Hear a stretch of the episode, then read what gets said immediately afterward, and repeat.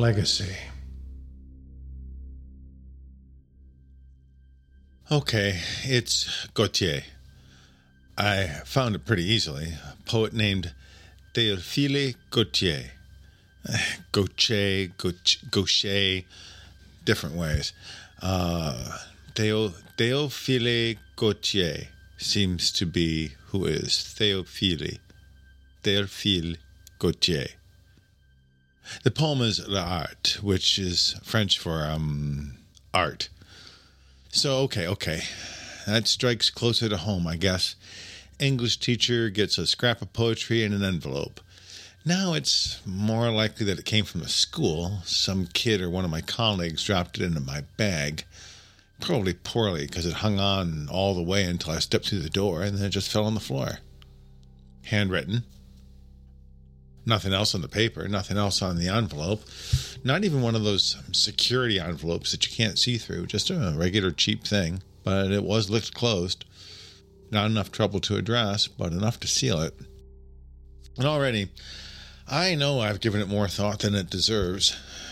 You know, look, someone told me many years ago that the average teacher makes over 10,000 decisions in any one day. Sounds about right. Do I intervene when Henry leans across and says something offensive to Jackie? Her expression tells me it wasn't good, but I don't know what it was. Does my answer change if I saw them together yesterday enjoying themselves? Does it change if I know she's not easily offended? Does it change if I know neither of those things? Anyway, point is, if I make around 10,000 decisions on a regular day and I get 99% of those choices right, that's still a 100 bad decisions every day. You make a decision, you move on, and you hope you've created a space for learning to happen while you pretend to maintain your own sanity. After all, what's more important than making sure they can identify objects of the preposition for an SAT test? Certainly not anything Henry could whisper. Hmm. So here's a small choice. I know the source, but I don't know the source. I mean, I know what was written, who said it, but not who delivered it.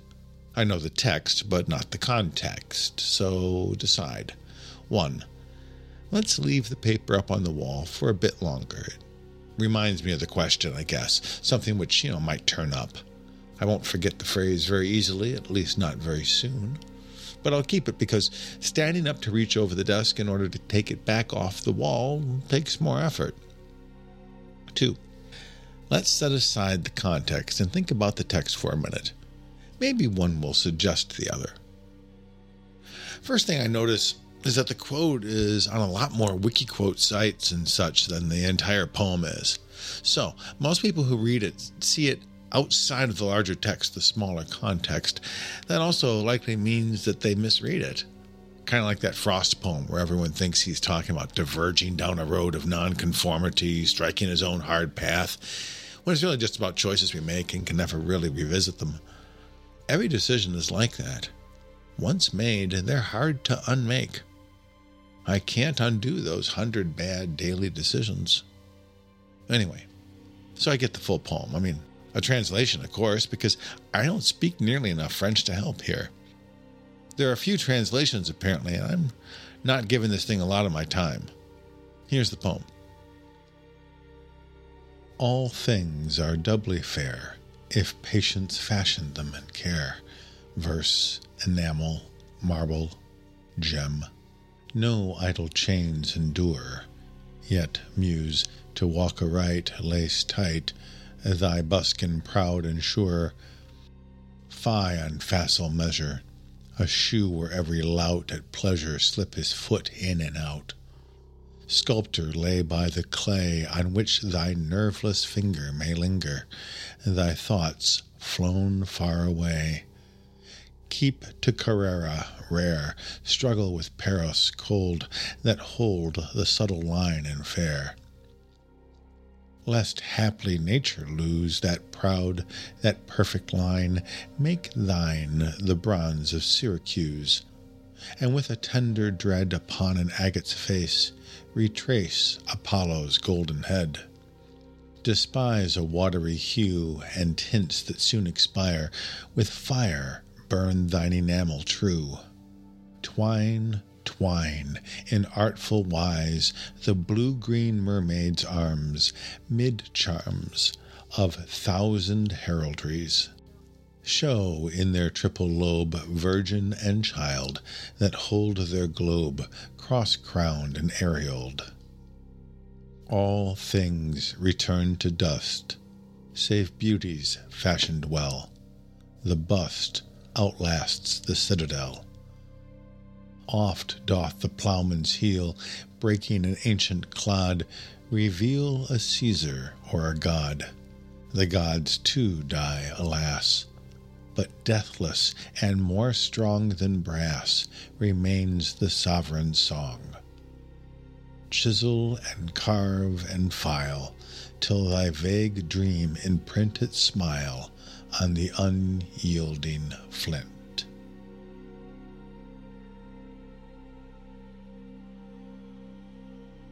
That one's a little different.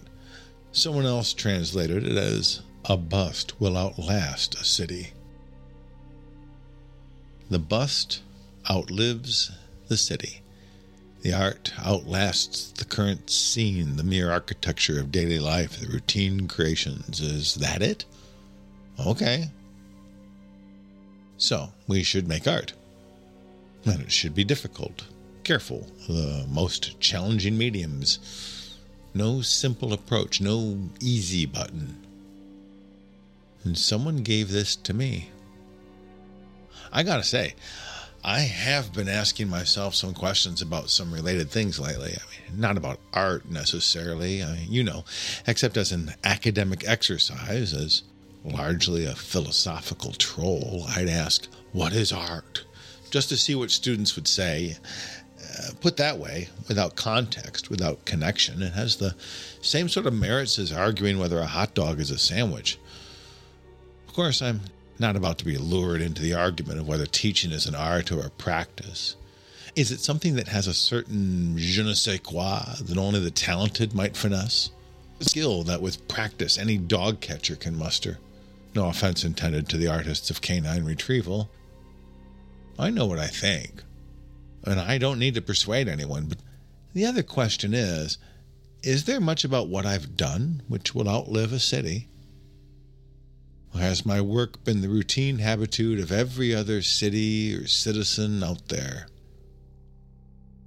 The rushing about of bees or mice that serves some civic role but adds little to the lasting human experience. What bronze, enamel, marble, or gem has been my work? What Gautier is asking, what the note writer has chosen to quote, is as much about duration as it is about art itself. Of my 35 years doing this, what endures? As I think about this, I think about one of my juniors nodding off in class today. Brent doesn't do this often, but today his masked face, one of only four in the classroom, the rest of the 34 students are safely at home, tucked behind their muted screens and microphones. His face slowly closed on itself and his head sank to the desk. Who am I to fault him? We're all exhausted from the screens, from the isolation, even in F to F circumstances. We see each other through plexiglass shields and never dawdle in going from class to class. There is neither rush nor loiter. We just move through the weeks. Is it live or is it a Memorex facsimile? Seventeen years before this moment of my decision to let Brent sleep a bit, about the time he was born, I was watching other students try to balance through their lives, guiding where I might. The Democrats had nominated John Kerry to run against Bush, which seemed a good idea at the time. And Justin Timberlake assaulted Janet Jackson on national television, and we somehow blamed her. 17 years before that, I was doing the same thing. It was 1987 then. Reagan was fessing up to Iran Contra. Ollie North was testifying, while Glenn Close ran through Michael Douglas's house with a knife. The names of the students changed. Brent probably was Jordan in 2004, probably Marcus in 87. And there was no pandemic, but the exhaustion was still evident. Am I a producer of the city or of art. Uh, this is no call for reassurance, I assure you. I fully get the idea of impacting young people for the rest of their lives, etc., etc. That's the kind of mantra a teacher needs to keep them going. Damn it, who the hell gave me this? I don't need to spend my time looking back over all this. I know I did my part, built some good programs, taught the hell out of a few classes. That's not what this is about. What is the line from 1852 asking me? What did Gautier, writing in the same era where children worked over 10 hours per day and where Emma Snodgrass first wore pants in public, want with me? Hmm. On to something else. Decision made. I'm retiring, yes, but that doesn't mean I don't have better things to do. Screw whoever did this. But I still left it there on the wall, didn't I?